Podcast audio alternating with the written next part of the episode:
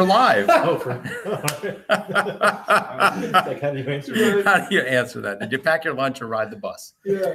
Hey, everybody, welcome to a very special edition of Pro Tour Talk with Steve Dodge. I'm Steve Dodge. It is uh, March 14th. Hey, is it Pi Day? It is Pi Day and St. Patrick's Day. But- I don't know if that's true. Oh, anyway, so we've got a, a lot of stuff to go over, and we have 45 to 50 minutes to do it because this podcast is going to be one of the fastest, most action packed, information filled podcasts you've ever listened to or watched. If you have any comments, please feel free to put them in the YouTube chat. We'll get to them at the end. So, a couple of quick things this week.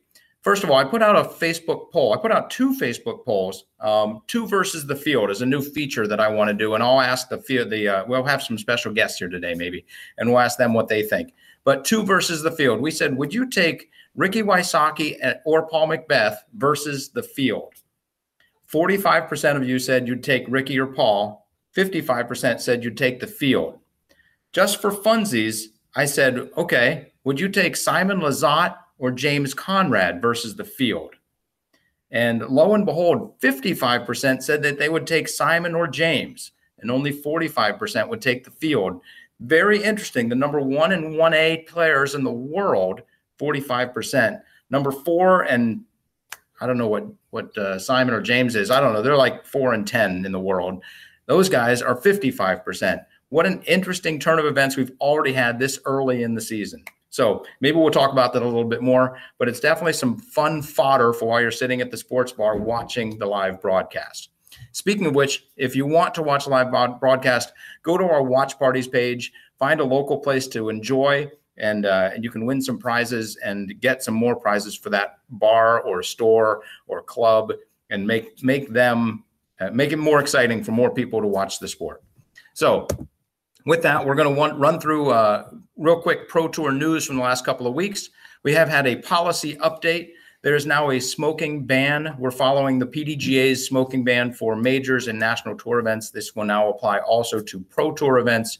So uh, you can go to our website, dgpt.com, click on the news feed, and just you can read that policy update. Uh, it, again, it's just following the PDGA policy. We think we got that one right. The image of disc golf matters. Let's make sure we present ourselves well and uh, and follow all the all the policies we need to follow. The next thing that we're going to say, oh, so we have a bunch of preview articles uh, regarding the Waco Charity Open. The Waco Charity Open starts tomorrow. It'll go live. The broadcast goes live at four o'clock Eastern every day, Thursday, Friday, Saturday. This is a three round tournament. Thursday, Friday, Saturday, four o'clock Eastern. Tune in, tell your friends to tune in. Let's get the numbers up. We're going to have a lot of people watching Waco, which is really exciting. We also had three really cool product releases this week. Uh, MVP uh, put out a, I think it's an atom, a neutron atom. And uh, if you would like to have a challenge with people in your family, try to spell neutron. Very difficult, uh, unless you know how to spell it, and it's easier. Um, so the MVP Atom Neutron, this is the first time that it's been released in that material. And uh, MVP put a gorgeous stamp on it. You can go to our Facebook page or our store to see that. The other new releases this week, we uh, are obviously releasing the Zuca cart, and the you again go to our Facebook page. We have the first the first 100 uh, compact Zuca carts are available through our store, and all of the money goes to support the Pro Tour. So if you want to support the Pro, Pro Tour and roll in style, please go buy that Zuca cart. And then thirdly, we just released. Uh, I, I, guess they're called First Run, but it's the first time Discraft's ever made the ESP Glow Swirl Zone. Uh, it might be the first time they've ever made ESP Glow Swirl. So, anyway, I think those two things are true. We only made 500 of them, and you can go to our website and buy those. And I'll say the MVP and the uh, and the Zone are selling like hotcakes, and uh, the the Zoo, compact Zuca carts have been picking up steam the last week. Uh, so if you want to make sure to get those limited edition things, support the Pro Tour. And I say thank you from the bottom of my heart for everybody that buys those. Um, one other little bit of interesting news before we bring on Dixon Jowers. Dixon and I are going to have a uh, the first ever Pro Tour Talk podcast debate, and we're going to debate foot faults and whether they matter or not. And obviously, we all know how I feel about this, and that's going to probably be the winning conversation, but we'll see. We'll say I almost feel bad for Dixon. Um, but he will be playing the role of foil today, and that's where we're going to go. But one other thing that did happen, I think this came out yesterday, maybe today, March 14th. Hey, that's the same day as today. This came out today. Um, over on Ultiworld, uh, on their disc golf page, uh, Addie Maxwell, who might be on the podcast next week to discuss this, she put out an article about FPO media coverage. Uh, she said that we're not doing as good a job as we should be doing. Uh, I would take a little bit of uh, not offense. I would take. I would just have a disagreement with that. Uh, the, the, we we pointed out about six different goals that we have throughout this season. Um, for example, we're putting out a women's tent. We want to have more photos of the women. We want to have the women on the scoreboard. We want to have more conveniences for the women. For example, the women's tent and the uh, and and porta potties out on the course. The big one, though, is the media coverage. And uh, we want to have more media coverage of the FPO field and better media coverage. last year, uh, I was actually doing a lot of the editing real time. And this year, we have a professional editor, Terry Miller, who is doing the editing and putting it in the live broadcast. And then after the fact, he's actually putting out shot by shot coverage of the women's coverage. And from what I've seen, that has been very well well received. So those two things are both better and the shot by shot coverage is definitely more than we did last year. So I'd encourage you go out to, and read that article on Ultiworld. One of our goals this year is to grow the women's side of the game. Uh, Addie saying, "Hey Steve, you're not doing a good enough job of it." I'd love to know what you guys think because we really are trying to do a, a very good job of it. And uh, next week we're going to hopefully have Addie on, and we'll have a really good conversation with her about what we can do and maybe what we can all do to help grow the women's side of the game. Because no matter which side you're coming at it from, it's best to work together and make a, make this whole thing work together. With that, uh, I encourage you to go read that article. And now uh, I'm going to bring Dixon Jowers into the conversation. He will play the role of foil. Um, we are here to discuss foot faults real quick, and then uh, maybe we'll bring in a special guest and see if they have any other extra comments or, you know, they could potentially be the mediator and tell us which of us have, have won the argument. Okay. So I accept, I accept your, your options, your demands. round two, the uh, the memorial I think it was hole 16. 11. 11? It looked like hole 16. It wasn't the one up the hill? No. Pretty sure I've already won the argument. You're not even familiar with the basic facts of the case. For the sake of, for the sake of this argument, Just to sure. keep this thing going, Right. moving along. So let's pretend it's hole 11. Um, I'm a, I'm a details guy. I don't know if you know that. Vista, can we agree on the park? Yeah, I agree, I agree on the park. Okay, all right. And, uh, and let's go ahead and say, let's pretend Ricky Wysocki has the disc. I think it's his second shot. Okay. And, uh, let's pretend Nikko's standing off left and two other guys are standing off right. Maybe not paying full attention. Well, one, one was left, one was right. Right. Who's on first? What's on second? Right. Nikko was left, Third. KJ was left, Okay. and, and We didn't Johnny even get right. to third base. Um, I don't know who so was on third. I don't know. Uh, so, and then Ricky's going to take his shot, and it looked like it was maybe 150 to 200 feet, and it's a pretty nice little flick, and it's super duper easy. Do we agree on that? Uh, probably 300 feet and a little more difficult because there, it- there was an angle and he was throwing out over OB. I mean, it wasn't, it wasn't the most simple up and down. It looked pretty simple to me. How come you're not on that big card, by the way? I, did I mention my bum knee? Yeah, it's, it's super bad. And your bum arm. Super. That's not so good. Um, so, in my opinion, for someone who is a, a, a top player in the game, uh, taking that shot from one foot back is not going to give that person a tremendous advantage. Okay.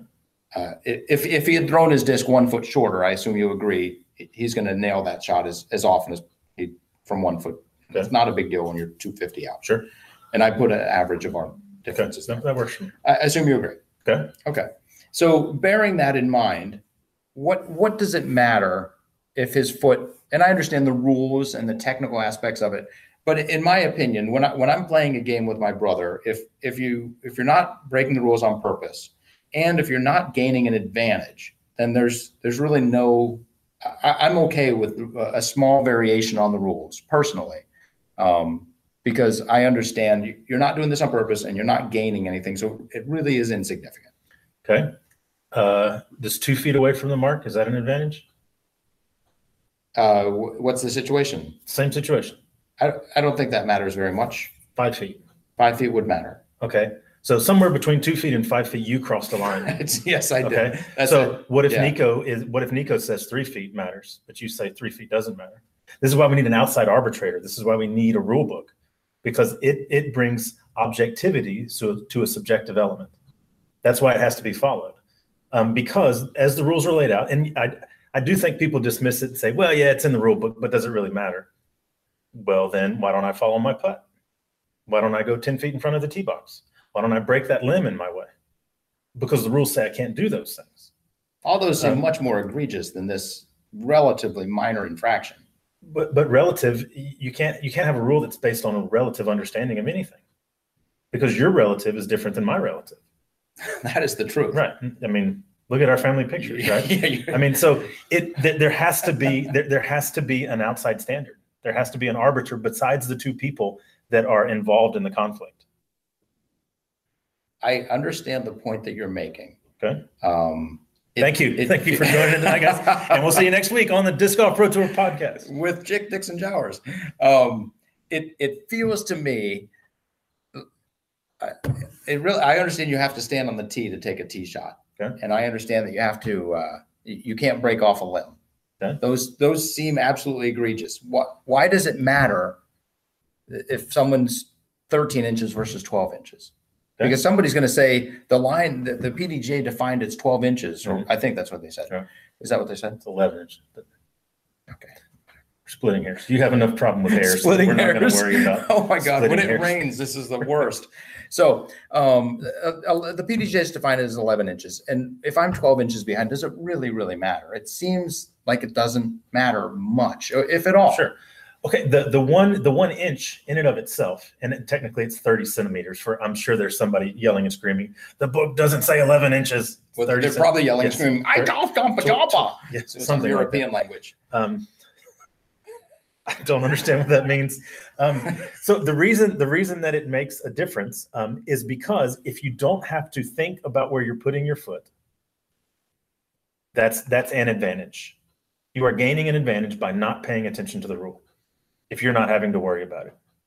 In this particular situation, um, Ricky was not aware that he was foot faulting. Nikko was aware. Okay. So by Ricky not having to think about that, Nikko is focusing on it. Johnny and KJ were not focusing on it. So it's it's all elements of the game that's being played that some people are are um, spending mental effort to focus on it, and some people are not, and that's why it has to be avoided because you don't know if. So maybe he is just six inches out. Maybe he's doing it on purpose. Maybe he's not. And this is just generic person at I'm this to point, not stop you. talking I'm about going to Ricky. stop you there. Okay. Um, I agree with your point. And, and the reason I agree is because you, you need to, it, it, it would be an advantage to Mhm. not, to say, okay, the, my disc is there and I can throw from anywhere in this, you know, anywhere in this general area is fine. Mhm. That would be a significant advantage to not, not even think about it. Right. Um, it, it is also a rules infraction. You're there, there's a, you know, there's a point and the PDGA defined it. And then you get to that slippery slope because obviously 40 feet back is a, is maybe an advantage Sure. of going around something. So, and rather than have that slippery slope, you, you have to define it somewhere. And if it's okay to be four inches outside and nobody's going to call it, what other rules am I okay with fudging? Exactly. And, Like and that's the whole point of a rule book is to set out standards. I fully agree with the point of, uh, of you have to be cognizant of the rule and then you have to pay attention to the rule. And that is one extra thing your brain has to do. Right. And so in that regard, it, there actually is a, is an advantage to not paying attention to that at all. So I, I actually do, I do agree with what you're saying. And that'll be it for the podcast this week, guys. Thank you very much for joining in. Um, do you want to know while we're while we ha- while I have you here before we bring on our extra guest and you maybe maybe won this argument? I'm not sure. We'll have to go back and look, look at the tape. Um, I don't remember who you picked to win the memorial. How did that go? Uh, you mean fantasy? Yeah, no, no, no. Just you and I are bet. I picked Paul. This is this is probably where you got your idea for two versus the field because That's I was exactly doing right, one 'cause you versus the needed, you field. clearly needed somebody else. Well, yes, but I still I still stand by that was the smart money pick going into the event. And I'll stand by the field was.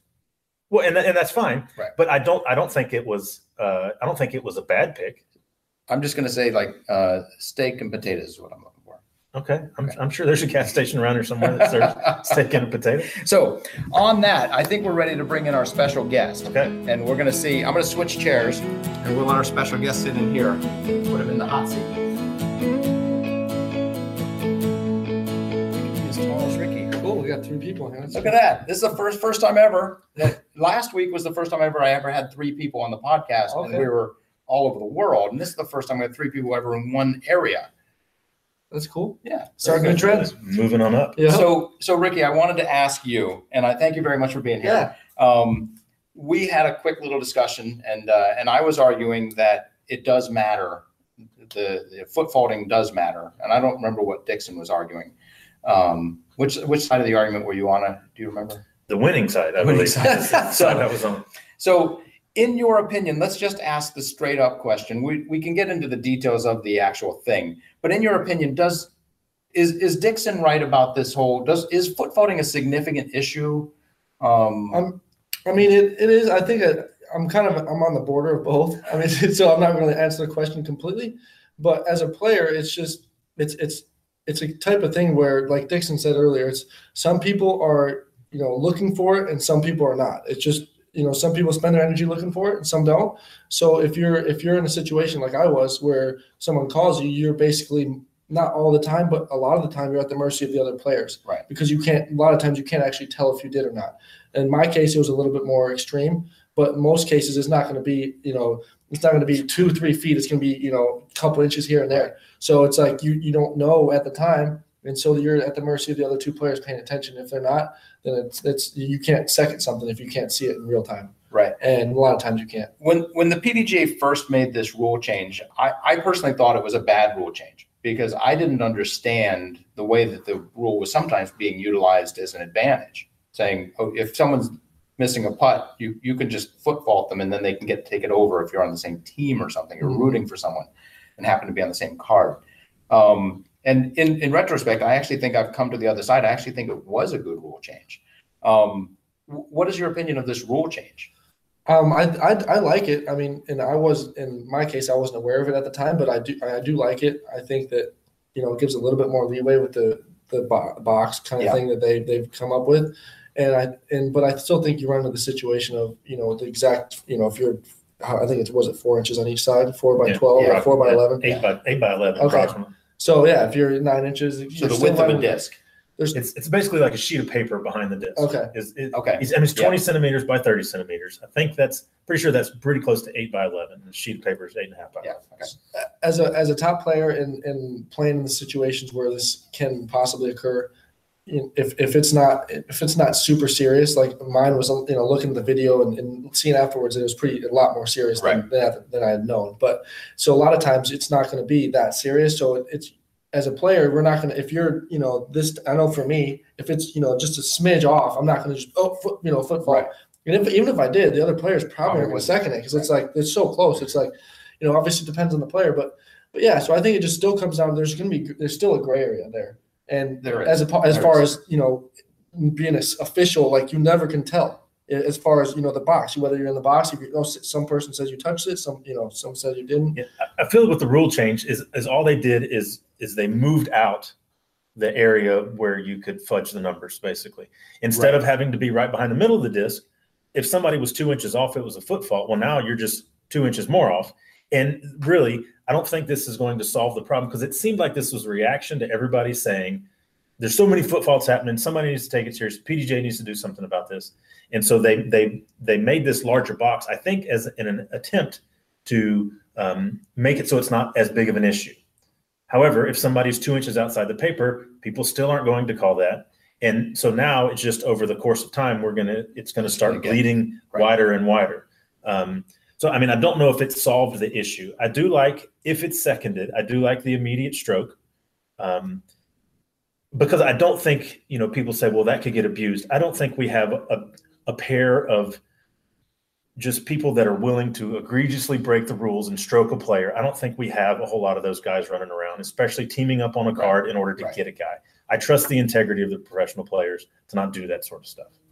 Um, so And, and if that sort of stuff did happen, it, it would be very obvious, and especially at this level, and Right. the world would just would just dump on them. Yeah. I mean, now maybe this is happening on the third card of an advanced, you know, tournament, some B tier. I don't know. I mean, because the rule the rule applies to the lead card of disc golf pro tour event, and it applies to the eighth card in intermediate. Right, the, the, yeah, Hat, exactly. the Hatfield brothers are attacking the McCoy. Right. Right. Um, so and Sorry, actually, Kevin. yeah, yeah, Coda and Kevin, that was the greatest doubles team ever because it was the Hatfields and McCoys. That's a good one. Um, so it, it's it, it applies to everybody, and, and we're just going to have to wait and see and play out the tournaments over the course of the year to see if this is an issue. I haven't heard any stories about a guy and his doubles partner on a card together, and they stroke some guy, and the other guy Right. totally disagreed. I haven't heard that, and I don't expect to hear that. Um, but it's still out there. So I mean, we can fall off on that side.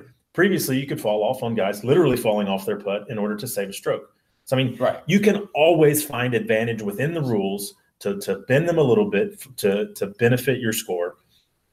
Hopefully that's not going to happen with this. So what you said earlier, Ricky, that you weren't aware of the rule. And I think that might be a little misnomer. I think you were aware of the rule, but there was a part of the rule you weren't aware of. Yeah. You were aware- aware of the change, yeah. but you weren't aware of one part of it. Yeah. Yeah. So I, I'll let you touch on that. Yeah, thanks for bringing that up. So yeah, basically, what you know, with Nikko calling me on the foot fault, and obviously looking at the video, it was outside of that box clearly. And at the time, whether I knew it about it or not, it didn't matter. I would have had the same result because I didn't know that I could second it myself. Yeah. So it didn't matter at the time. I couldn't really tell. I was walking around after I threw. I didn't really actually know if I did or not. So even if I did, I pr- I still wouldn't have seconded it because I didn't know that I could. Exactly. So it's my fault for not knowing that rule. I'm not saying that it makes it okay. It's still it's still my fault I didn't know the rule that that I could second it. So once again, we were at the mercy of Johnny and and uh, KJ. KJ, at the Yeah. time being able to second it because I wasn't I wouldn't have at the time if I knew the rule either way. So like I said earlier, it kind of falls in the mercy of the other two players calling it and seconding it. Right. And so, um, rats, I had a thought. But uh, the other thought that I had was do you agree it was hole 16, not hole 11? Mm, disagree. It's hole eleven. You- what do you pay attention? right. Well, first of all, 16 is a part three.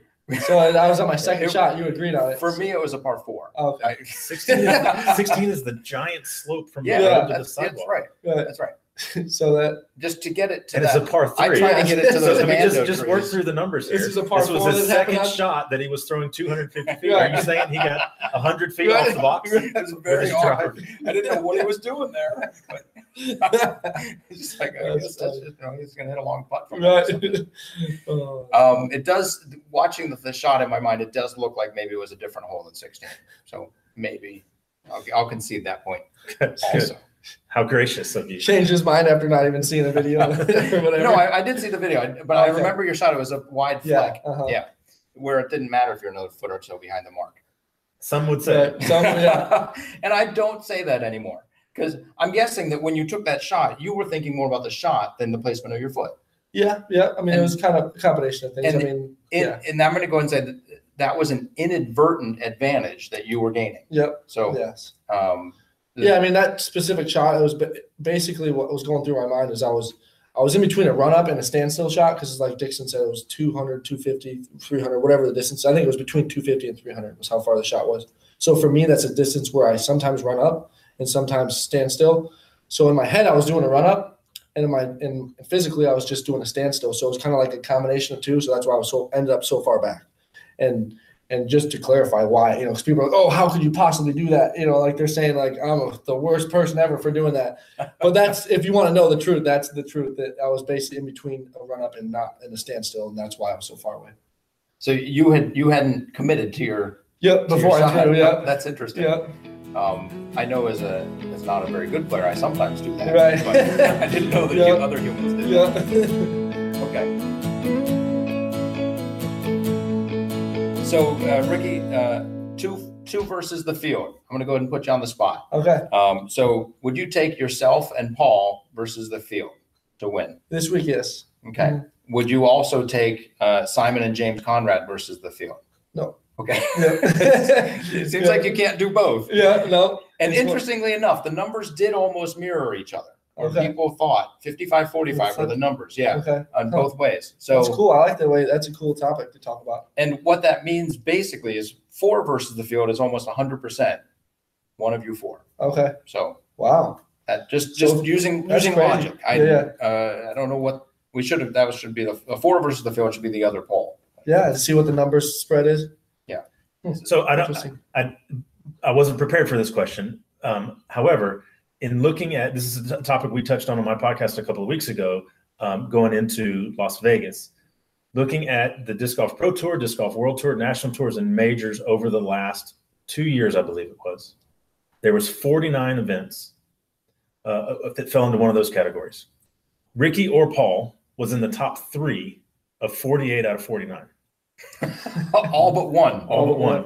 And the one that wasn't was Vibram was I was going to say, won. yeah, because you got fourth, Uh-huh. and he got and, and the one that they weren't in the top three, one of them was fourth. and yeah, and Paul was twelfth. Right. Um, Wow, so and I and I want to say that it was it was well over half that that, that one of the two of them won. Um, so 48 out of 49 top The- three. the the idea that and it, and it just goes down at any individual course. It may be it may not work out for the Sure, percentages, Sure. but on the whole, you should always take Ricky and Paul against the field, always, and it's not even close. You should always do that. Well, the, the people disagree this weekend. And Well, that to me you know is what else- what makes the sport awesome right now. Las, Las Vegas has giant buildings because the people disagree. that is So- hilarious. True. It, That's it- so funny. lots of people disagree. So you're the does bookie not right now. does not mean that they are right. You it just it. means that they disagree. Speaking from a bookie's perspective, it sounds like. Sure, I'll, I'll- I'll- you'll take I the percentages. Lay bets. Yeah. I'll- I will take that. Yes. That's funny.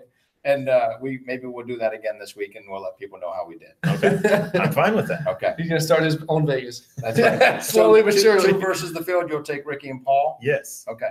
And I'll go ahead and take and side. I'll take a, a blank check for the rest of the events of the year, assuming neither one of them is injured. Okay. On the whole, I, I promise I will come out ahead by the end of the year. I promise. Well, we shall at see. any individual event, I, I I might lose, but I promise at the end of the year, now I'm gonna I will have and more steak and potatoes in my belly than you will. That's not That's funny. all because I'm buying doesn't mean you get more steak. Yeah. that just means you get more free steak. Okay. Um, but I will say that at the events, it's not always going to be Ricky or Paul. Uh, I I did that because, in my opinion, I think right now people number one, James is known as a woods player, Mhm. and number two, Simon's coming off the win. Mhm. So I wanted to play off of that that emotional bond that people have with uh, what is it, recency bias. Right. Yep. So I played off of that, and logically, you're 100 percent accurate. May have your attention, please. At nine Hey, the library is closing He's in got half an hour. normalcy bias, right? 45, Normal- Is that what I? Without The beep? shut The- yeah, don't use the word longer term It's, recency it's, bias. well, it's the hot hand fallacy. right. So Is what it is. The guy's made nine free throws in a row. Of course, he's going to make the Right. tenth. Yeah. No, if he's a sixty percent free throw shooter, the law of averages will work out. Mm-hmm. Although that would have worked on the third through eighth free throws that he, he did get. those. Sure, he did. But- But that, that's that's why. Okay, so the roulette table at Vegas Well, used no- to be just a roulette table, and then they put that number board that shows oh, the right, last twenty right, rolls. The recency bias, absolutely. that it, it's it's the hot hand because Right. they say, well, it's it's been red ten times in a row. Of Right. course, it's going to be black. Right. Right. No, it's not. That's not the odds of the No, game. it's going to be double zeros. Yeah. Well, it could You're going to lose be no matter what you do. But when they put that board up, betting on on roulette skyrocketed because people thought they could predict based off of the previous one. right, right. And it doesn't work that way. So yes, Simon played great in at the Memorial, and he played good here last year. So the, the reason I said that was because next next event, the two for two versus the field is not going to be Ricky and It's gonna Paul. change every It, week. it's going to be based Right. on what happens and what's the developing model. So Well, I think you could always say on one side Ricky and Paul versus the field, and then two other guys versus the field. Yeah. You could always set that up. yeah, and, Um, and maybe maybe we will. But if Ricky or Paul wins here, I, I think what we want to do is say Ricky and and somebody else, and then Paul and somebody else. Previous winner or something yeah, like that. Yeah. we'll have to see how it goes. The only reason that it's 55 45 right now is because uh, people forget that Ricky and Paul are Ricky and Paul. Oh, well, oh, well, this is the year of the Eagle, and Simon finally won. Oh, everybody's going to take over. No, I mean that's just that's not that's not how it works right now until That is it how happens. that is until how it it works happens right now. while. It's been Eagle and Simon so far. That is how it works right now. Right. And I think Paul and Ricky, uh, Riley would agree, had two bad tournaments. And they both still finished in the top seven of both events. and both of them want to poop on their per, their tournament performance. Yeah. I mean, like Exactly. they are. Exactly. Simon and Eagle are like, man, we played great, Right. and the two best golfers in the world played terrible, and they were still within striking distance. How often when you win a tournament, and we're way off topic here, Right. and the library closes in 20 minutes. so- Okay. but how often when you win a tournament, do you go home and think to yourself, I should have won by 12?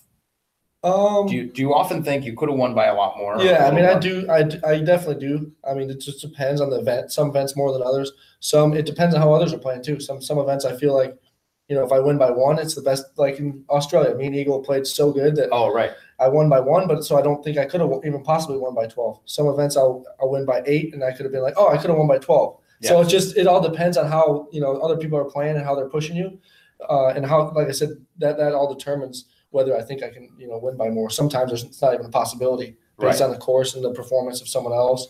Uh, but yeah, certain events I do. So we we were talking. I guess Terry was talking to Simon and asked him about uh, the memorial, and Simon said, "I played well, uh, but it seemed like I got lucky, and it seemed like other people got unlucky, which was a really interesting. Like I, I've won a handful of tournaments in my life, and I've never gone home thinking." Wow, I got lucky and everybody else got unlucky. I've never, Right. never Right. thought that. Yeah, I've always gone home thinking I should have won by four yeah. instead of one Yeah. um, and so it was interesting to hear Simon say that. And, Yeah. and I guess you feel that way sometimes, and other times you, you think you could have done better. Yeah, I mean, sometimes you'll play. It'll feel like you're playing awful for you know the top players. will be like, oh wow, I didn't play very good. You won the tournament. People are like, oh, why are you so mad? Or you birdied a hole. You know, you know when you, you threw a horrible. It feels like we threw a horrible shot because we just barely missed our shot. And we're so fine tuned athletes that you know if we miss a shot by a little bit, we're frustrated. We may have gotten up there for a putt. We may be parked because of a certain result, but we didn't actually get the result out of our hand that we were looking for. So that's what people don't understand is you know like, oh, you're just, you know, you're, you're you're just being a dick because you you didn't throw the right shot, but you got right under the basket. But it's like we're we want to throw the same shot every time that we can Exactly. control. If it bounces off two, three trees, that's not that's not consistent. Right. So that's a kind of a variable that a lot of people don't understand. It's like, yeah, you, you sometimes you win a tournament and it feels great and you kill everyone. Sometimes you win by one and it feels like you played awful. Sometimes you win, win by ten and you feel feel like you played played great. So it's just it's just so the variance is different as far as the emotion when you win there's so many different ways to win and that's and that's what really is is great about it is you can you know be an athlete there's there's so many different ways to do it and and everyone's different right? Okay, so I want to ask you about a particular hole that you were upset with. Um, if you can, if you can have the perspective now that I'm far enough away from it to appreciate it. okay Hole five at the Beast, final round last year. okay Um, you tried to go over the top Oh, because yeah. at this point you needed like eagle birdie Yeah. in order to tie. uh-huh. Tried to go over the top. You went OB and you moved up about hundred feet. If you guys haven't seen this, go look at the coverage Seriously. from last year. I think it's the best shot of the year. You got up and down right from 80 feet off the box. yeah It's an impossible up and down. yeah pretty pretty much yeah The best golfers in the world looked at that and said that it's not happening. yeah But you were upset. You and what you, Yeah. threw, you threw that sky roll. Right. You landed in bounds. You hit a 50 footer or so for the four, and we're upset. yeah i mean Can you can you appreciate now? Oh, wait a minute. How ridiculous he was upset about the four. right yeah. because he, he couldn't win the Okay, I tournament. said Right. you were upset about. Oh, that's okay because you're in a He, different he was mindset. trying to get the eagle, thank, so thank you. it, it didn't work. Okay, now you have to settle for what you third last year. yeah think, yeah Okay. yeah right right yeah Um, so like, can you appreciate now that that was a ridiculous up and down? Yeah, I mean, now that I'm not having a, you know, in the mo- heat of the moment, yeah, I definitely look back and some people post videos or comments. And I'm like, wow, I really did that. That's crazy. And because, but at the time, I was, you know, I failed. I was, I was trying to throw a shot. It failed. I was trying to win the tournament. I still felt like if I executed perfectly, I could do that. And as as an athlete, that I feel like I can I can throw shots like that and, and I can do it. So when I didn't do it, that's when I was mad. So I wasn't worried about the result. Of course, I was, you know, deep down, I was glad I threw the good shot, but I was still frustrated about the, the shot that I didn't didn't didn't capitalize on before that. So the heat of the moment, I was, you know, that's why I was mad. I was mad because I didn't capitalize on the shot. I wasn't mad that I threw it way over the trees and threw a great shot to get a Yeah. To get a par save. I was mad because of the because I didn't have a chance to win. I was basically it was over for me, and that's why I was mad. So are you going to try the sky roller off the box this No, year? right? Instead of eighty feet off, yeah. Well, no, absolutely not. I, I learned the, I learned the easy way. Let's say it that way because I got a par. Yeah. I learned the easy way. Yeah, yeah. So, uh, in closing, I have I have one final question for you. For you, I don't know if Dixon has one more or not. But uh, a lot was made about Eagle and Simon going to uh, the Alps or somewhere and just running up and down the mountain 20 times each day and only eating protein or only eating vegetables, whichever they wanted. um, they so they did a lot of training and people focused on that and said that's why they're going to do great. I assume, like me, you took the winter and just ate ice cream and gained 10 pounds really easily and didn't do anything. And that's why you had a slow start so far. Absolutely not. Nope. Yeah. But You're you're disagreeing with me again. Yeah, right. Am I supposed to do that? I'm on your show. Is that right? We got recency bias right Right. Yeah, okay. Because I've already disagreed with you so many times, I'm going to do it again. Do it again. So what did you do over the winter?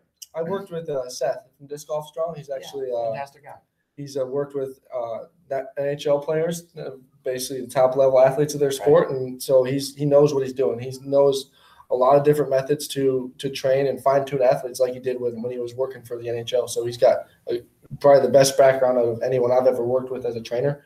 And so I I did a lot of uh, we actually use an app to where he'll send certain workouts and I'll I'll go I'll do them and every day he'll refresh them.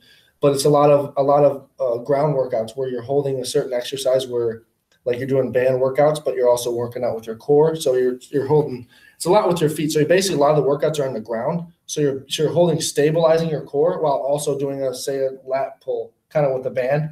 So you're you're you're stabilizing on the ground with your knees. So you're holding this and doing this at the same time. So your, ga- your abs are Yeah. engaging and you're also working out this part. So and I was doing a lot of a lot of band resistance exercises. Simon and Eagle were doing a, a little bit different exercises. They were doing like balancing and and um, which is okay. I mean, and not knocking it, but it's just a different style of exercise, totally different. I mean, there's different. Um, I don't know if that applies. You know, there, there's different. Not, I'm like, I don't want to slam their type of exercise because obviously they did good. So I'm gonna stop talking. it worked for them. Um, yeah. Uh, so it was great for the, for what they were looking Right. for. But but yeah, so it's a little bit different. But like I said, he gave me exercises. I did them, and I did that for about two or three months, and and a lot of them were specific to disc golf. So that's what I like certain movements with resistance bands and a lot of the muscles that fast twitch muscles. You know, using the resistance bands to build that up. And so there's a lot of different things that I did like that. Did a lot of cardio running, of course, and playing, but but I did a lot more extra, probably the most off season workouts. And and just because I had two bad tournaments doesn't mean it's all went to crap. It's, you know, it, it's, it happens. And uh, and and so you know, I'm still glad that I did it. I'm, I think it'll still pay off throughout the whole season. Of course. And Yeah. the, the reason I asked the question, obviously, I knew you didn't just eat ice Yeah, cream. right. No, I know. the, the reason I asked the question is just to point out that the sport has significantly evolved in the last three to five years, where in, instead of taking the winter off legitimately, uh, and then like in baseball in the 70s when spring training was to get you back in shape, yeah. and now everybody's just in shape all the time because we're elite athletes, not we. Mhm. Yeah. Maybe you. Corporate we. One- one- yeah. we are elite, elite, elite athletes, and we need to be in shape all the time. We can't afford to try to get back in shape a month before the season, and that's your time to strengthen Yep. and, and improve. Uh, and you're just leaving everybody else farther and farther behind if they don't do that. And that for me is exciting because we're taking the sport more seriously. Yeah, no, totally. I think the off season is, you know, basically the start of a different season as a Yeah. workout training Right. season. You know, there's a disc golf season and there's a training season. Right. The off season is the training part. Uh, I, I don't I don't do as much training physically in the off or during the season because I you know I practice so much and I don't want to be sore and and all that. But I still do light light stuff, but I don't do nearly as much as in the winter. The winter is where you kind of I feel like you build up, you build your bases, and then they'll- get ready for the season. Do you work with Seth at Disc Golf Strong throughout the year during the Um, season? Yeah, I mean he'll he'll he, he's at a lot of the tournaments. I use a lot of his stretching met, routines and methods uh, to before rounds. He has an actual video. You can check him out on YouTube. Yeah. he's got. Know, I'm sure everyone's seen him by now, but he's got stretching routines where you you know specific to disc golf, working out. He's got over your head. I'm sure the halos. Everyone sees all these people doing all these weird exercises, but there's a method to the madness Absolutely. and he's uh he's got it down. He's I feel really comfortable with him. He, he's very knowledgeable. He's not just a trainer that tells you to do an exercise. He tells you what it does and how you know. I- Like I was able to explain to you a certain exercise by holding the st- stabilizing your core while doing that. I would have never been able to tell you that. I would have just done the exercise and, and been called it a day. exactly. So he's very knowledgeable. He tells you what you're doing and why you're doing it and how it pertains to disc golf and helps what it's doing going to do to, to benefit you. So he's very knowledgeable. He's going to be at a lot of events. So if you guys want to check him out, he's uh, really open to help a lot of people. Fantastic. Yeah. Thank you, Ricky. Yeah, you're welcome. Thanks, guys. Great to have you on. Yeah, thanks, All right. Mason. Yep. All right, everybody. So that was Dixon Jowers who uh, learned a little lesson about arguing with me, and uh, that was we also did uh, did we saw Ricky Wysocki, the current world champion, uh, two-time world champion, current like in a row. Yep. That's just amazing. Yep. Current It's and all reigning, historian. Is What are all? they? what are the odds of that? I that? know. Like even, I mean, even if you're really good, that's still unlikely. Yeah. Or, or is it? Normalcy bias worked that time. It did won the work. First time and I won again. Let's see if we can keep that going. yep. Uh, someone wrote the champ. That's the the last comment here, Okay, and I it's uh, I'm on the screen. Oh, nice. So- you're the champ of the Uh, tournament. Did you- Tournament directing team. I'm not going to go that far. People have seen me in action. They know that's not true.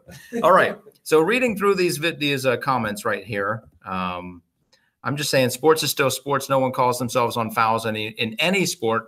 Uh, disc golf nerd. I'm going to go ahead and just say I disagree with you, and I would bet that because of what just happened, I personally believe we're going to see more people being willing to say yes, I did do that. Um, I I believe Ricky. He's he's nodding up and down. Is that a nod? That's he. I don't nod and shake get me confused. So uh, he's nodding his head yes. Um, I think part of the great thing about disc golf is we have a great disc golf culture, and people would much rather be uh, be on the right side of history and be good in culture in in our culture than gain a one stroke advantage. Uh, and plus, if if I didn't call myself on that, and I knew I could, and at this point, I think we all know that we can. That's a, it's been a great learning experience. Uh, that would totally destroy my karma for the rest of the round. So, because because I would be thinking about that. So, disc golf nerd, I I'm going to go ahead and adamantly disagree with you, and maybe you can come on next week and be my foil, just like Dixon was. um, chasing the bees. I think Ricky is fibbing. Oh, I think Ricky is fibbing about not knowing in the moment. I agree with this golf nerd. No one's going to call it on themselves. Um, chasing the bees. I guess you're going to have to come on and argue with Ricky about that because I talked to Ricky right after the event, and he did not know the rule at that time. And I do believe what he's saying is real. So this is going to be fun. I'm just going to disagree with every comment on here. Welcome to the internet. I hope somebody. I hope. I hope somebody says that we have plenty of FPO coverage because I'll disagree with that too. Um, people make mistakes, uh, but have the incred- integrity to admit a mistake. I think. I think actually Ricky has admitted that he made the mistake, and we're all we're all good on that. Um, so oh, we got 15 minutes. Uh, interesting that last year's winner. This is from Disc Golf Guy. Big Jerm isn't even in the conversation as a repeat winner. Hundred percent correct, Terry. That is very interesting, and uh, and I expect Big Jerm to make more noise than anybody's anybody else is expecting. I look for him to make an easy top ten finish, hopefully top three. I want to see him on the podium. Will Nikko second a 30 second violation on himself? That's wait, do you have to second that? I don't think so. I don't know. I, I Wait, Ricky doesn't know that Yeah, rule. yeah. no, I think I think that it's uh, first one's a courtesy, I believe, and then after that is when. you Yeah, I think that's right. lead. Yeah, so somebody So, could yeah. call it, and that, and and these that's a very funny joke, I To- to get- suppose. I found my numbers. 37 out of the 49 events that fell into that category were won by Ricky or Paul. Were won by them, Won by and 48 out of 49 were they were in top three. So 70 Wow. 76% of the time, one of them won Okay. one of them one of the highest level events over the last three years. Now, can I say that that's just a recency bias of yours because that's just what happened over the last couple of years? So Uh, now, you, you so can with say that if you want. Exactly. Yeah. At some point, it That's like becomes saying black, black, black, black. It's going to be black. I'm that again, right? at some point it becomes real. No, but not. It's not the same. In, in 2017, Paul was outside of the top two four times. Okay, So just you don't even have to say Ricky and Paul. You can just say Paul. you could just and say only Paul. four of those times, and all four of those times he was in the top two when Paul was not. so So uh, the other thing that I'll say, and we're getting ready to close her down. Um, last week, I did see a couple people asked about Vibram, and they wanted me to comment on uh, Vibram's exodus from the sport. And uh, I, I know I don't know much more than many other people. Um, I know that Vibram uh, at the beginning of the season was not, or the end of last season, was not interested in uh, sponsoring the Vibram Open again. They were not interested in spending more money uh, in, in the disc golf pro tour. And my guess is, it, it seems obvious at that point that they kind of they were retracting and they knew that this might come up. Uh, so if you are a rubberhead, go out there and collect some rubber. Uh, there's there's lots of discs still available, and uh, in my opinion, they make some pretty great discs. Uh, the the lace, the first time I threw the lace and I got it over 400 feet, I was very very excited. So uh, that that made my day. I hadn't been able to do that for for four or five years. So they they've got a really nice distance driver. I'll say that it's a shame that it's not going to be produced anymore. Um, if anybody has any specific comments about Vibram uh, and wants me to address them on next week's Pro Tour Talk, shoot me an email, Stephen at dgpt.com, and I'll be happy to address them directly. But um, as far as them leaving the game, I'm sorry that they did it. They're a really, really big company. Uh, they're they're probably bigger than the sport of disc golf combined. Uh, that that's how big Vibram is, and for them to be in disc golf, uh, it was it was just such a small aspect of their business. They really couldn't concentrate on it because, uh, you know, when the Australian government says we need three million pair of shoes, that's that's going to take precedence. So, anyway, uh, that is right. I would I would say okay, we'll make those. And we'll the the thousand summits you want are going to be put on hold. I'm, I'm, with you. Okay. I'd, I'd like to. I'd like to hear the story of why the Australian government wanted three million pairs. I don't know exactly how many shoes they needed, but it was a uh, soles they needed, but it was a lot. There's a lot more than I was selling summits. I'll say that much. uh, so anyway, I'm sorry to the guy whose summit order got delayed that week, um, for probably a month. Thank you very much for watching. Let's keep growing the sport.